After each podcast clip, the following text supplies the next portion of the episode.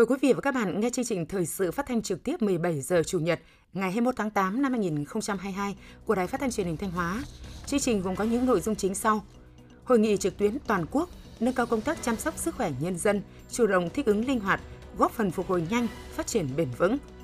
Cộng đồng doanh nghiệp tỉnh Thanh Hóa thích ứng linh hoạt, đảm bảo ổn định sản xuất, hoàn thành tốt nhất kế hoạch đề ra trong năm 2022. Ký ức về những năm tháng thực hiện nghĩa vụ quốc tế của cựu quân tình nguyện tại nước Cộng hòa Dân chủ Nhân dân Lào. Phát triển làng nghề truyền thống nâng cao thu nhập cho người dân. Phần tin thời sự quốc tế, cộng đồng quốc tế lên án vụ tấn công đẫm máu tại khách sạn ở Somalia. Liên Hiệp Quốc kêu gọi các chính phủ hợp tác đưa lương thực, phân bón của Ukraine và Nga ra thị trường. Sau đây là nội dung chi tiết.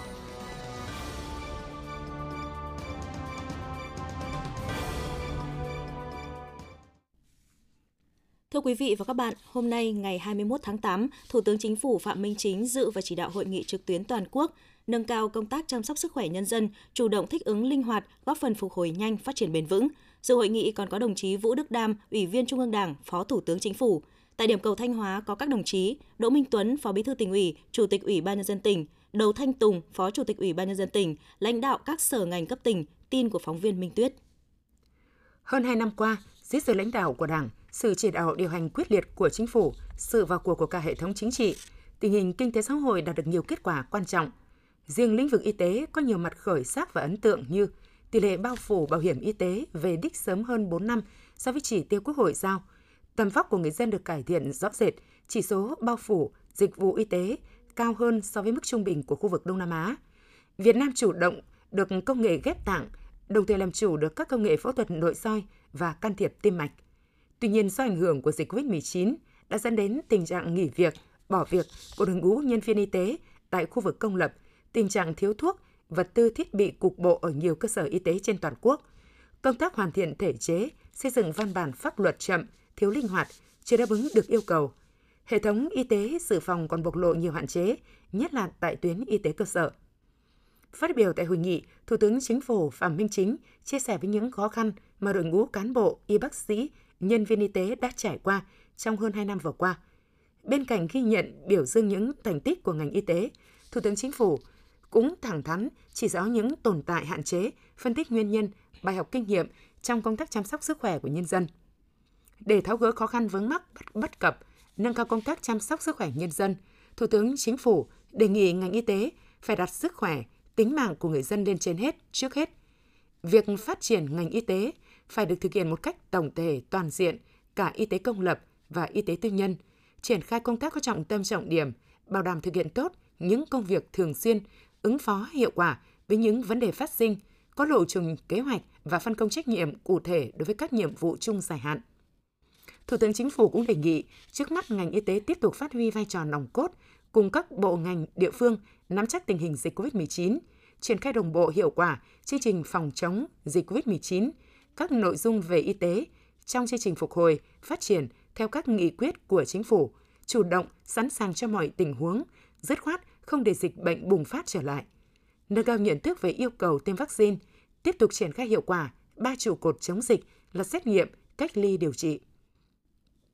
Thủ tướng yêu cầu Bộ Y tế tập trung lãnh đạo chỉ đạo xây dựng Đảng bộ Bộ Y tế thực sự trong sạch vững mạnh, khẩn trương rà soát, nghiên cứu hoàn thiện hệ thống thể chế, chính sách y tế cho cả trước mắt và lâu dài, bám sát thực tiễn, phát hiện nhanh các vấn đề phát sinh mà cơ chế chính sách chưa đề cập để đưa ra giải pháp xử lý phù hợp, kịp thời theo thẩm quyền hoặc báo cáo cấp có thẩm quyền xử lý. Phải mạnh dạn làm, cần thì thí điểm, vừa làm vừa rút kinh nghiệm, hoàn thiện dần.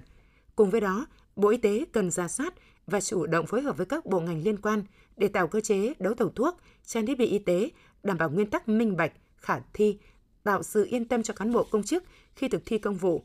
Thực hiện đổi mới mạnh mẽ các hoạt động tài chính, bảo hiểm y tế, đẩy nhanh tiến độ giải ngân vốn đầu tư công. Thủ tướng cũng đề nghị các bộ ngành cơ quan phối hợp chặt chẽ với Bộ Y tế, trước mắt là xử lý các vấn đề cấp bách như mua sắm đấu thầu, đầu tư, thanh toán chi phí khám chữa bệnh, bảo hiểm y tế, chế độ chính sách đối với cán bộ nhân viên, đồng thời phối hợp tham gia xây dựng thể chế chính sách y tế, đổi mới và nâng cao hiệu quả thông tin truyền thông liên quan tới bảo vệ, chăm sóc, nâng cao sức khỏe nhân dân. Thưa quý vị và các bạn, tình hình lạm phát gia tăng trên toàn cầu, chi phí nguyên vật liệu đầu vào tăng, cùng với những gián đoạn cung cầu, thị trường tiêu thụ sụt giảm, việc thiếu hụt lao động cục bộ đã tạo ra những sức ép rất lớn cho hoạt động sản xuất kinh doanh ở Việt Nam nói chung, Thanh Hóa nói riêng trong những tháng cuối năm 2022. Lường trước những khó khăn này, cộng đồng doanh nghiệp trên địa bàn tỉnh đang chủ động thích ứng linh hoạt, tìm các giải pháp đảm bảo ổn định sản xuất, phát triển thị trường mới để hoàn thành tốt nhất kế hoạch sản xuất kinh doanh đề ra trong năm 2022. Phóng viên Thanh Thảo phản ánh. Dệt may là một trong những ngành phải đối diện với không ít khó khăn thách thức khi nhu cầu từ các thị trường nhập khẩu đang sụt giảm mạnh do lạm phát tăng cao. Từ đầu tháng 7 trở lại đây, nhiều doanh nghiệp dệt may đã phải đối diện với tình trạng thiếu đơn hàng.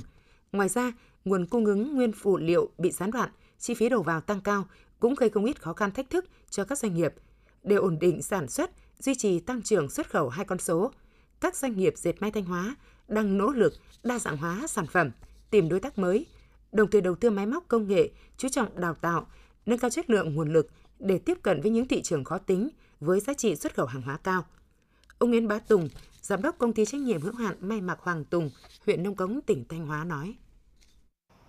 Trong cái điều kiện tình hình chung của ngành dệt may toàn cầu thì hiện tại thì các cái đơn hàng của tháng 9 tháng 10 thì tương đối là ít.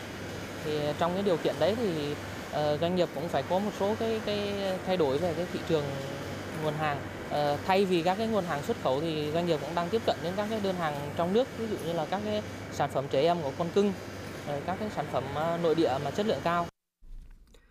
Tỉnh Thanh Hóa hiện có hơn 20.000 doanh nghiệp đang hoạt động. 7 tháng năm 2022, tổng doanh thu của các doanh nghiệp đạt gần 340.000 tỷ đồng, tăng 45% so với cùng kỳ. Hoạt động sản xuất kinh doanh trên địa bàn tỉnh phục hồi tích cực. Tuy nhiên, theo các doanh nghiệp và các hiệp hội ngành hàng, trong các tháng cuối năm 2022, doanh nghiệp sẽ phải đối diện với nhiều khó khăn thách thức, tập trung ở các nhóm vấn đề chính là giá xăng dầu, nguyên nhiên vật liệu đầu vào, chi phí logistics cao, làm tăng chi phí sản xuất kinh doanh, tình trạng thiếu hụt lao động cục bộ trong một số ngành và địa phương. Việc tiếp cận tín dụng huy động vốn còn khó khăn,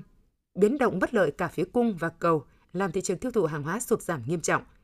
Để duy trì hoạt động ổn định, tùy vào tình hình thực tế, nhiều giải pháp đã được các đơn vị chủ động linh hoạt triển khai như chuyển đổi, cơ cấu lại sản xuất, theo dõi sát diễn biến thị trường để kết nối mở rộng khách hàng, chú trọng phát triển các thị trường trong nước, phát động phong trào thi đua lao động sản xuất kinh doanh giỏi, tạo môi trường thuận lợi nhất để người lao động yên tâm làm việc. Ông Nguyễn Văn Tuấn, Chủ tịch Công đoàn Công ty Cổ phần Dược và Tư y tế Thanh Hóa, tỉnh Thanh Hóa cho biết. Công đoàn đã có cái phát động cao điểm để thực hiện cái hoàn thành cái kế hoạch năm 2022. Thì đối với cái hoạt động sản xuất của công ty thì công ty cũng đã có sự chuẩn bị rất chi là chú đáo về cái nguyên vật liệu cũng như là nâng cao cái năng suất chất lượng trong cái sản xuất. Thì đối với cái lĩnh vực kinh doanh thì chúng tôi đang tiếp tục đẩy mạnh cái mở rộng cái thị trường ngoại tỉnh, đặc biệt là hệ thống quầy thuốc, nhà thuốc trên toàn quốc. Ông Nguyễn Hồng Phong, Tổng Giám đốc Công ty Cổ phần Công nông nghiệp Tiến Đông tỉnh Thanh Hóa nói: Trong cái khó khăn nó cũng sẽ có những cái động lực, có những cái góc nhìn mới. Thì thời gian vừa qua thì chúng tôi tập trung ưu tiên cho việc làm của người lao động, tiếp tục nghiên cứu các sản phẩm mới. Và đối với công tác sản xuất thì các cái tiết kiệm chi phí là cái nhiệm vụ của Tiến Đông đặt ra rất rõ. Bên cạnh đó thì anh em thị trường cũng tiếp tục mở rộng cái ảnh hưởng của Tiến Đông cũng như cái thương hiệu Tiến Đông ra trong cả nước. Và qua đó thì chúng tôi rất tự tin trong cái thời gian tới thì Tiến Đông tiếp tục có thể vươn lên là cái doanh nghiệp sản xuất phân bón trong top đầu của Việt Nam. Chủ vững và bước qua đại dịch Covid-19, các doanh nghiệp trên địa bàn tỉnh Thanh Hóa vẫn đang nỗ lực biến thách thức thành cơ hội, thích ứng linh hoạt để duy trì và thúc đẩy sản xuất kinh doanh, tiếp tục có đóng góp quan trọng cho phát triển kinh tế xã hội của tỉnh. Cùng với sự nỗ lực của doanh nghiệp, các ngành địa phương cũng đang khẩn trương triển khai các chính sách hỗ trợ, tháo gỡ khó khăn cho hoạt động sản xuất kinh doanh, đặc biệt là triển khai nhanh các gói hỗ trợ doanh nghiệp trong chương trình phục hồi và phát triển kinh tế theo nghị quyết 11 của Chính phủ, tập trung vốn tín dụng hỗ trợ phục hồi sản xuất kinh doanh, hướng dẫn doanh nghiệp tận dụng cơ hội từ các hiệp định thương mại đã ký kết để mở rộng thị trường. Đây sẽ là động lực để các doanh nghiệp nỗ lực vượt khó, hoàn thành thắng lợi nhiệm vụ sản xuất kinh doanh năm 2022. Ủy ban Nhân dân tỉnh Thanh Hóa vừa ban hành quyết định số 2802 về việc thành lập Cụm Công nghiệp Hải Long Xuân Khang, huyện Như Thanh với tổng diện tích khoảng 48,85 ha và mức đầu tư khoảng 350 tỷ đồng. Ngành nghề hoạt động cụ thể: chế biến thực phẩm, chế biến gỗ, lâm sản, sản xuất vật liệu xây dựng, chế biến thức ăn gia súc gia cầm, sản xuất sản phẩm nhựa để dệt bao bì từ nguyên liệu sử dụng sản xuất là hạt nhựa và các ngành nghề khác có liên quan. Chủ đầu tư xây dựng hạ tầng kỹ thuật, Công ty Cổ phần Đầu tư Hạ tầng Hợp lực, tổng mức đầu tư tạm tính 350 tỷ đồng. Tiến độ thực hiện dự án đầu tư xây dựng hạ tầng kỹ thuật từ quý 3 năm 2022 đến quý 4 năm 2023, hoàn thành các thủ tục đầu tư, công tác đền bù giải phóng mặt bằng và thuê đất với nhà nước, hoàn thành đầu tư xây dựng hạ tầng kỹ thuật cụm công nghiệp, đảm bảo đủ điều kiện cho nhà đầu tư thứ cấp thuê đất để sản xuất kinh doanh trong cụm công nghiệp trước ngày 1 tháng 1 năm 2025, hoàn thành toàn bộ hạ tầng cụm công nghiệp trước ngày 1 tháng 4 năm 2025. Quý vị và các bạn đang nghe chương trình Thời sự phát thanh của Đài Phát thanh Truyền hình Thanh Hóa. Chương trình đang được thực hiện trực tiếp trên sóng FM tần số 92,3 MHz. Tiếp theo là những thông tin đáng chú ý mà phóng viên đài chúng tôi vừa cập nhật. Thưa quý vị và các bạn, năm 1949, trước diễn biến mới của cuộc kháng chiến chống thực dân Pháp, Trung ương Đảng Cộng sản Đông Dương quyết định tổ chức lại các lực lượng quân sự Việt Nam sang chiến đấu giúp Lào, gọi là quân tình nguyện, thực hiện nghĩa vụ quốc tế cao cả. Trong hai cuộc kháng chiến chống thực dân Pháp và đế quốc Mỹ, hàng chục vạn quân tình nguyện và chuyên gia Việt Nam, trong đó có trên 1 vạn người Thanh Hóa, đã sang giúp bạn Lào trên tinh thần giúp bạn là tự giúp mình. Những năm tháng tham gia chiến đấu và làm nghĩa vụ quốc tế tại Lào đã để lại trong ký ức những người lính Cụ Hồ nhiều kỷ niệm khó phai. Phóng viên Minh Tuyết phản ánh. Tham gia làm nghĩa vụ quốc tế tại nước bạn Lào từ năm 1971 đến năm 1974, cựu chiến binh Nguyễn Như Tú từng cùng với các đồng đội ở Sư đoàn 316 tham gia 10 chiến dịch và 5 đợt hoạt động lớn, đánh 700 trận, diệt và bắt 22.000 tên địch, bắn rơi 159 máy bay, bắn bị thương 108 chiếc, giải phóng 24.500 km2 đất đai cùng hàng vạn dân thuộc các tỉnh Nậm Thà, Nậm Bạc, Sầm Nưa, Siêng Khoảng, tạo nên cục diện mới về so sánh lực lượng có lợi cho cách mạng ba nước Đông Dương, tạo nên bước ngoặt lớn cho cách mạng Lào. Ông Nguyễn Như Tú, Phó trưởng Ban Liên lạc Cựu Quân Tình nguyện và chuyên gia quân sự Việt Nam tại Lào, tỉnh Thanh Hóa nói. Có thể nói tuy thời gian chiến đấu ở đất nước bạn Lào không nhiều, nhưng mà đọng lại trong tôi một cái ký ức rất là lớn lao. Đó là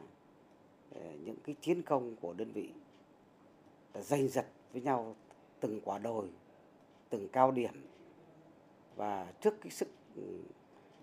tấn công rất là mạnh của quân Mỹ cùng với quân Phỉ Vàng Pao,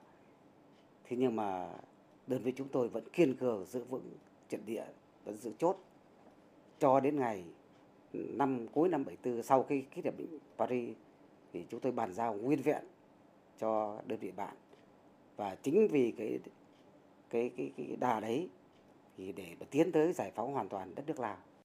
Trong hai cuộc đấu tranh gay go, quyết liệt và lâu dài, gian khổ chống đế quốc, thực dân cũ và mới trên đất nước Lào, không nơi nào là không có dấu chân của các chiến sĩ quân tình nguyện và chuyên gia quân sự Việt Nam. Nhiều đồng chí đã hy sinh vì sự nghiệp liên minh chiến đấu nói chung và sự nghiệp cách mạng Lào nói riêng. Chính vì vậy, dù nhiều thập kỷ đã trôi qua, bộ đội tình nguyện và chuyên gia quân sự Việt Nam cùng các cựu chiến binh Lào vẫn không bao giờ quên những năm tháng cùng chung chiến hào trên tinh thần hạt gạo cắn đôi cọng rau bẻ nửa, sẵn sàng nhường thuận lợi cho bạn, nhận khó khăn về mình. Ông Hồ Văn Dũng, cựu quân tình nguyện Việt Nam tại nước bạn Lào nói. Lúc hành quân sang đến 18 tuổi mà lại đang ở một đồng bằng mà sang cái rừng núi rậm rạp. Đấy, nên là rất là vất vả. Được tôi luyện và huấn luyện thì ai cũng xác định được nhiệm vụ chính là ta không giết địch thì địch giết ta, cho nên là ai cũng quyết tâm chiến đấu và học tập những cái nghiệp vụ rất là tốt. Ngay từ đầu biết mình đây là quân tình nguyện, là giúp cách mạng Lào để mà giải phóng đất nước Lào, chứ không phải là mình chỉ là làm nhiệm vụ giải phóng đất nước miền Nam mình, cho nên là cái tình gắn kết giữa hai bên rất là cao. Ông Nguyễn Như Tú, Phó trưởng Ban Liên lạc Cựu Quân Tình nguyện và chuyên gia quân sự Việt Nam tại Lào, tỉnh Thanh Hóa chia sẻ. Có thể nói quân đội chủ lực của ta, tức là quân tình nguyện của ta, gắn kết rất chặt chẽ với bộ đội Pathet Lào. Và mỗi một cái chiến công của bộ đội Việt Nam thì cùng góp sức cùng với bộ đội Việt Nam là có cái công đóng góp của Pathet Lào cũng như dân dân các bộ tộc Lào. Cho nên là chúng ta đã giành được phần thắng rất quyết định. Đấy là một cái sự kết hợp rất là đoàn kết và hợp đồng tác chiến một cách là tốt để mà chiến thắng được mọi kẻ thù. Ông Trịnh Minh Hùng, cựu quân tình nguyện Việt Nam tại nước bạn Lào nói: Tôi cũng đã chiến đấu 7 năm ở chiến trường Lào và trong đấy có 3 lần tôi bị thương. Còn lại là đối với đồng đội thì cũng hy sinh rất nhiều, nhất là ở cao điểm 1622. Sau khi mà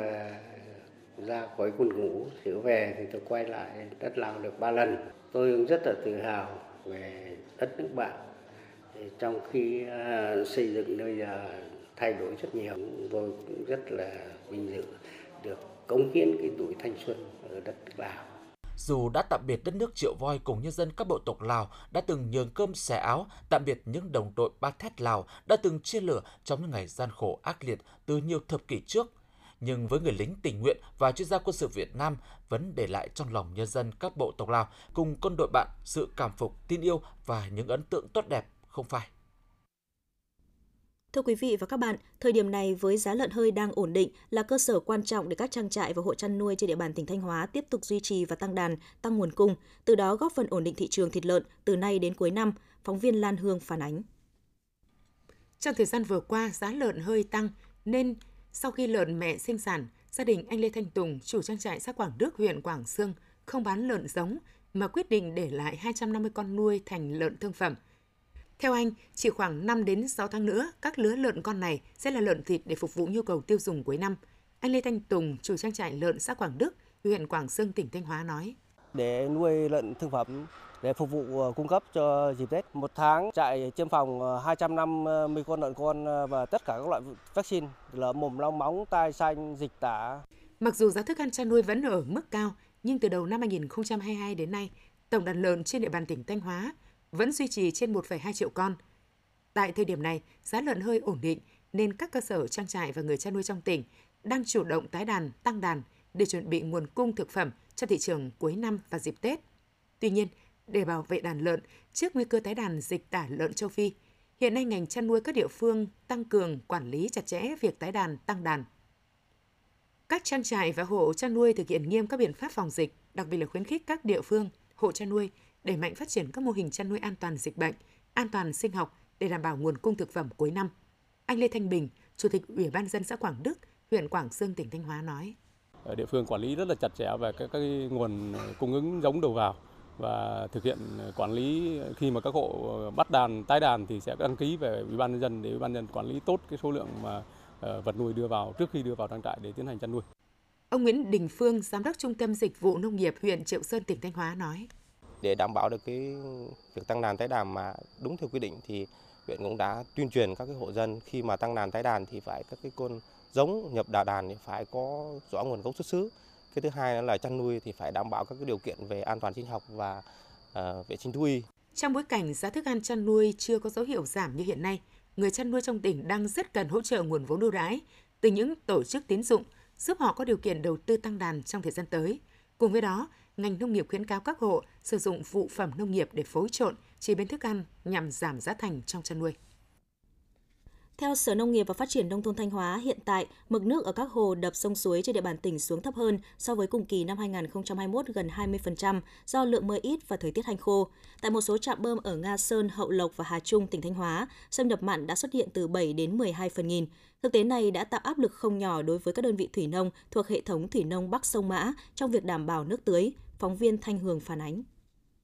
Trạm bơm Hà Phú thuộc chi nhánh thủy nông Hà Trung có nhiệm vụ tưới và tạo nguồn cho trên 500 hectare đất nông nghiệp thuộc các xã Hà Thái, Hà Hải và Lĩnh Toại. Do thời tiết hanh khô và lượng mưa bổ sung ít nên mực nước ở bể hút đã xuống rất thấp, xâm nhập mặn có thời điểm lên hơn 7 phần nghìn. Trước tình hình này, cùng với việc tu sửa bảo dưỡng các tổ máy bơm, chi nhánh thủy nông Hà Trung đã liên tục theo dõi để vận hành máy bơm khi mực nước sông Lèn dâng cao dẫn vào các tuyến kênh để dự trữ. Trường hợp mực nước sông quá thấp xuống dưới âm 0,1 m, chi nhánh sẽ cho tiến hành kéo điện, lắp đặt trạm bơm dã chiến để bơm nước vào đồng ruộng, kịp thời phục vụ sản xuất. Ông Bùi Văn Tiềm, Giám đốc chi nhánh thủy nông Hà Trung, tỉnh Thanh Hóa nói: Tăng cường đi cơ sở để kiểm tra đồng ruộng, rồi là đốc thúc anh em để tu sửa nạo vét kênh mương, máy móc thiết bị để đảm bảo phục vụ sản xuất nông nghiệp. Đấu mối với huyện xã để tích cực là tu sửa nạo vét kênh mương nội đồng các xã thuộc xã quản lý. Rồi kênh tiêu để trữ nước trên kênh tiêu khi vào vụ sản xuất. Không chỉ trạm bơm Hà Phú huyện Hà Trung mà rất nhiều trạm bơm sung yếu khác ở các huyện Nga Sơn, Hậu Lộc, thành phố Thanh Hóa do công ty thủy nông Bắc Sông Mã quản lý vận hành đã bắt đầu có nguy cơ thiếu nguồn nước. Trong số 121 trạm bơm tưới thuộc hệ thống thủy nông Bắc Sông Mã, hiện có đến gần 40% bị xuống cấp hư hỏng, công suất hạn chế do xây dựng đã lâu. Để đảm bảo cung cấp nước theo đúng hợp đồng, ngay từ đầu vụ, công ty thủy nông Bắc Sông Mã đã tiến hành tu sửa, nâng cấp, làm mới hơn 20 km kênh dẫn, lắp đặt thêm các đường ống dẫn và tiến hành gia quân làm thủy lợi mùa khô với khối lượng nạo vét đạt trên 1,5 triệu mét khối bùn đất bèo rác. Ông Lương Quốc Luận, Phó Giám đốc Công ty Thủy nông Bắc Sông Mã tỉnh Thanh Hóa nói. Ngay đầu tháng 11 thì các cái hệ thống cống ngăn mặn thì chúng tôi đã cho anh em hoàn triệt để đảm bảo cái việc giữ nước ngọt, ngăn nước mặn. Cái thứ hai là hệ thống các cái cửa lấy nước ở các cái trạm bơm dọc sông Mã, sông Lèn thì đã được đầu tư nạo vét và tăng cường máy móc để phục vụ chống hạn khi có yêu cầu.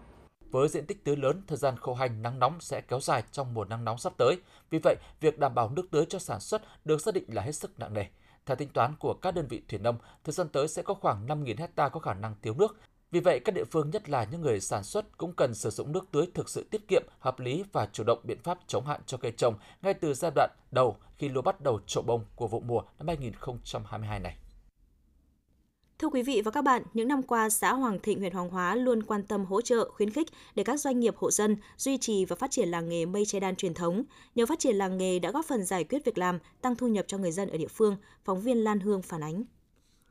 Ông Hoàng Văn Đức, thôn Bình Tây, xã Hoằng Thịnh, huyện Hoằng Hóa đã gắn bó với nghề làm mây che đan hơn 20 năm nay. Đến nay mặc dù tuổi cao, không làm được việc nặng, nhưng nhờ có nghề mây che đan, trung bình mỗi tháng ông thu nhập từ 3 đến 4 triệu đồng. Ông Hoàng Văn Đức, thôn Bình Tây, xã Hoằng Thịnh, huyện Hoằng Hóa, tỉnh Thanh Hóa nói. Với cái tuổi già và các trẻ con thì cũng phù hợp, không nặng nhọc mà vẫn kiếm ra tiền. Nhưng mà cũng phải nói là cũng nhiều anh là người ta giỏi lắm, người ta có cái bàn tay tài hoa đó thì người ta thu nhập cao hơn. Chứ có những lớp trẻ em bây giờ khoảng 35, 40 tuổi, ở ngay mảnh đất này một tháng cũng được mười mấy triệu. Được công nhận là làng nghề truyền thống từ năm 2017, đến nay, làng nghề mây che đan Hoằng Thịnh đã thu hút 560 hộ dân tham gia, mỗi năm đạt doanh thu hàng trăm tỷ đồng, tạo việc làm cho 1.500 đến 2.000 lao động. Với thu nhập bình quân từ 60 đến 70 triệu đồng một người một năm, để nâng cao giá trị từ sản phẩm mây che đan, các doanh nghiệp, hộ dân trên địa bàn xã đã đầu tư máy móc công nghệ đa dạng về mẫu mã, kiểu dáng, đảm bảo chất lượng. Đồng thời các nghệ nhân xã Hoằng Thịnh đã nghiên cứu, sáng tạo để làm mới sản phẩm truyền thống, đáp ứng thị hiếu của nhiều đối tượng khách hàng như tranh phong cảnh, hoành phi, rèm cửa, treo đèn. Nhờ đó, từ năm 2020 đến nay, Hoằng Thịnh đã nhận được nhiều hợp đồng xuất khẩu các mặt hàng như rổ giá, sọt đựng hoa quả, treo đèn, cung cấp cho các thị trường như Nhật Bản, Hàn Quốc, Đài Loan, Trung Quốc với số lượng lớn, đem lại giá trị kinh tế cao. Ông Lê Văn Đông, giám đốc công ty trách nhiệm hữu hạn Nghĩa Đồng, xã Hoằng Thịnh, huyện Hoằng Hóa, tỉnh Thanh Hóa nói. Bây giờ cái thời kỳ công nghệ 4.0 thì nói chung là các cái vấn đề để mà khai thác thị trường bên ngoài để đưa cái sản phẩm mình đi xa hơn thì chúng tôi cũng có những cái trang riêng cũng như là có các cái sàn giao dịch thương mại điện tử riêng của chúng tôi để chúng tôi tiếp cận khách hàng nước ngoài. Ông Hoàng Ngọc Minh, Phó Chủ tịch Ủy ban nhân dân xã Hoằng Thịnh, huyện Hoằng Hóa, tỉnh Thanh Hóa nói. Ngoài cái việc mà tạo điều kiện cái mặt bằng để cho coi như các hộ phát triển thì địa phương cũng là kêu gọi khuyến khích các cái công ty nước ngoài vào đầu tư vào địa phương, tạo cái cơ chế thông thoáng để các công ty coi như là có cái điều kiện là vừa vào thu gom rồi coi như là sơ chế cũng như là xuất khẩu để đảm bảo cái thu nhập cho bà con.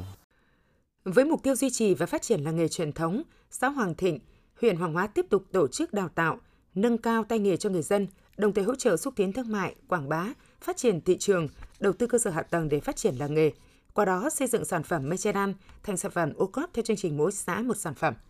Thưa quý vị và các bạn, mặc dù điều kiện kinh tế xã hội còn nhiều khó khăn, nhưng thời gian qua, huyện miền núi Lang Chánh, tỉnh Thanh Hóa đã quan tâm huy động nguồn lực, xây dựng nâng cấp cơ sở vật chất giáo dục nhằm đáp ứng tốt hơn nhu cầu dạy và học trong năm học mới 2022-2023.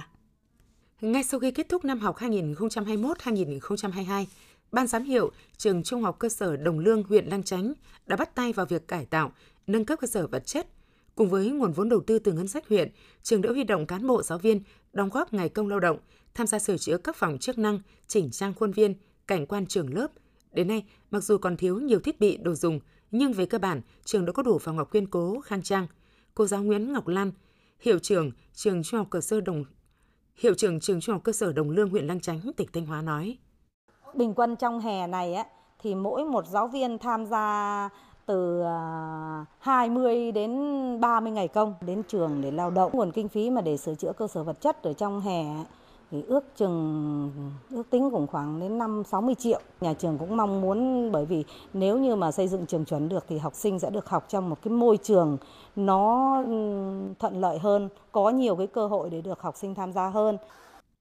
Tại các trường mầm non trên địa bàn huyện Lang Chánh, từ đầu tháng 8, cán bộ giáo viên cũng đã tập trung vệ sinh môi trường, tự làm đồ dùng, đồ chơi, trang trí lớp học để chuẩn bị đón trẻ tới trường. Ở nhiều điểm trường lẻ, phụ huynh tự nguyện góp của góp công, chung tay cùng nhà trường khắc phục khó khăn, mang lại cho trẻ môi trường học tập, vui chơi an toàn, sạch đẹp. Cô giáo Nguyễn Thị Lan, Phó Hiệu trưởng Trường Mầm non Giao Thiện, huyện Lang Chánh, tỉnh Thanh Hóa cho biết. Đối với Trường Mầm non Giao Thiện chúng tôi thì phụ huynh rất là ủng hộ nhà trường, giúp đỡ nhà trường về ngày công lao động. Đóng góp các cái nguyên vật liệu sẵn có như là luồng, tre, nứa đến để cùng với cô giáo làm một số cái ví dụ như là nhà vận động này, nhà thư viện của các con. Cô giáo Hà Thị Dinh, hiệu trưởng Trường Mầm non Giao An, huyện Lang Chánh, tỉnh Thanh Hóa nói: Địa bàn ở xã Giao An, đời sống của bà con nhân dân thì cũng đang còn gặp rất là nhiều khó khăn. Bố mẹ thì đi làm ăn xa, con cháu thì ở nhà với ông bà. Để giảm chi phí thì chị em cũng đã tận dụng những cái phế liệu như là các cái chai lọ, cắt rồi làm các cái đồ dùng đồ chơi phục vụ cho công tác học tập của các cháu học sinh ở trường. Nhờ sự quan tâm vào cuộc của cả hệ thống chính trị, huyện Lang Chánh đã có 25 trong số 31 trường được công nhận chuẩn quốc gia, đạt tỷ lệ trên 80%. Gần bằng tỷ lệ chung của tỉnh và cao hơn nhiều huyện miền núi. Tuy nhiên, hơn 60% trong tổng số 560 phòng học được xây dựng từ trước năm 2006 đã bắt đầu xuống cấp. Tỷ lệ phòng học được trang bị đồ dùng thiết bị hiện đại, ứng dụng công nghệ thông tin mới đạt khoảng 10%. Nhiều trường còn thiếu phòng học chức năng. Đây là những khó khăn thách thức đặt ra cho huyện Lang Chánh trong việc đảm bảo cơ sở vật chất đáp ứng nhu cầu dạy học theo chương trình giáo dục phổ thông 2018. Sáng ngày 21 tháng 8, Bộ Giáo dục và Đào tạo đã thông báo lùi lịch thanh toán trực tuyến lệ phí đăng ký xét tuyển do sự cố kết nối của nền tảng thanh toán trực tuyến. Theo quy định của Bộ Giáo dục và Đào tạo, từ ngày 21 tháng 8 đến 17 giờ ngày 28 tháng 8, thí sinh phải xác nhận số lượng, thứ tự nguyện vọng trên hệ thống, đồng thời nộp lệ phí xét tuyển theo số lượng nguyện vọng bằng hình thức trực tuyến. Như vậy, với lịch nộp lệ phí đăng ký xét tuyển mới, thời gian trên sẽ lùi lại 3 ngày theo 3 cụm địa phương khác nhau. Ngày 20 tháng 8, Giáo hội Phật giáo Việt Nam tỉnh Thanh Hóa vừa tổ chức lễ công bố quyết định bổ nhiệm trụ trì chùa Phúc Viên, xã Công Liêm, huyện Nông Cống. Tại buổi lễ, ban tổ chức đã công bố quyết định của Giáo hội Phật giáo Việt Nam tỉnh Thanh Hóa bổ nhiệm sư cô Thích Nữ Lệ Trí làm trụ trì chùa Phúc Viên. Trụ trì có trách nhiệm tổ chức hoạt động Phật sự tại chùa theo quy định của pháp luật nhà nước và hiến chương Giáo hội Phật giáo Việt Nam, góp phần xây dựng giáo hội đoàn kết ngày càng vững mạnh trong lòng dân tộc.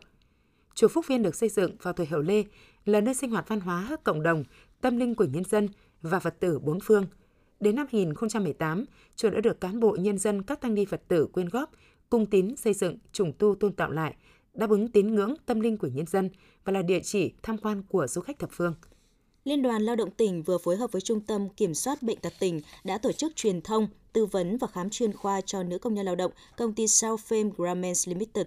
Theo đó, 200 nữ công nhân lao động công ty South Fame Garments Limited được nghe các bác sĩ Trung tâm Kiểm soát Bệnh tật tỉnh truyền thông về dân số, sức khỏe sinh sản, kế hoạch hóa gia đình. Tiếp đó, nữ công nhân lao động được siêu âm, thăm khám và tư vấn miễn phí về chuyên khoa sức khỏe sinh sản. Đây là một trong những hoạt động thiết thực nhằm đa dạng hóa các hoạt động chăm sóc bảo vệ sức khỏe sinh sản, giúp nữ công nhân lao động được phổ biến, cập nhật kiến thức và thụ hưởng các dịch vụ cơ bản về chăm sóc sức khỏe sinh sản, làm tiền đề để đề xuất những chính sách mới cụ thể trong việc chăm lo sức khỏe cho lao động nữ, góp phần nâng cao chất lượng dân số, chất lượng nguồn nhân lực và sự phát triển bền vững của doanh nghiệp. Hiện nay, tổng số nữ công nhân lao động trên địa bàn tỉnh là 229.963 trên 332.598 người, chiếm 69,14%. Trong đó, khu vực nhà nước có hơn 62.000 người, khu vực ngoài nhà nước hơn 166.000 người. Thời gian qua, Liên đoàn Lao động tỉnh thường xuyên chỉ đạo các cấp công đoàn phối hợp với cơ quan, đơn vị chăm lo sức khỏe cho công nhân lao động, giúp họ bảo đảm sức khỏe, góp phần hoàn thành các mục tiêu sản xuất kinh doanh của doanh nghiệp.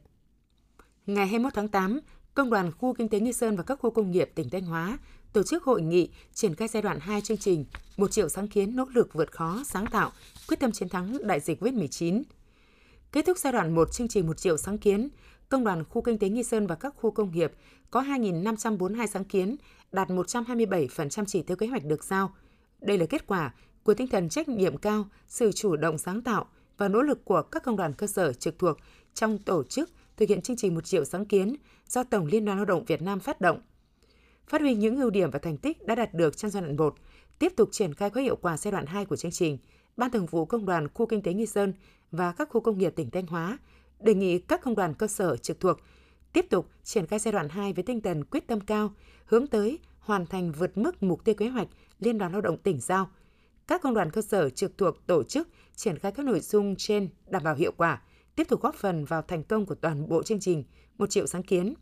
Mọi khó khăn vướng mắc trong quá trình thực hiện, các đơn vị kịp thời thông tin về Công đoàn Khu Kinh tế Nghi Sơn và các khu công nghiệp tỉnh Thanh Hóa để có hướng chỉ đạo thực hiện.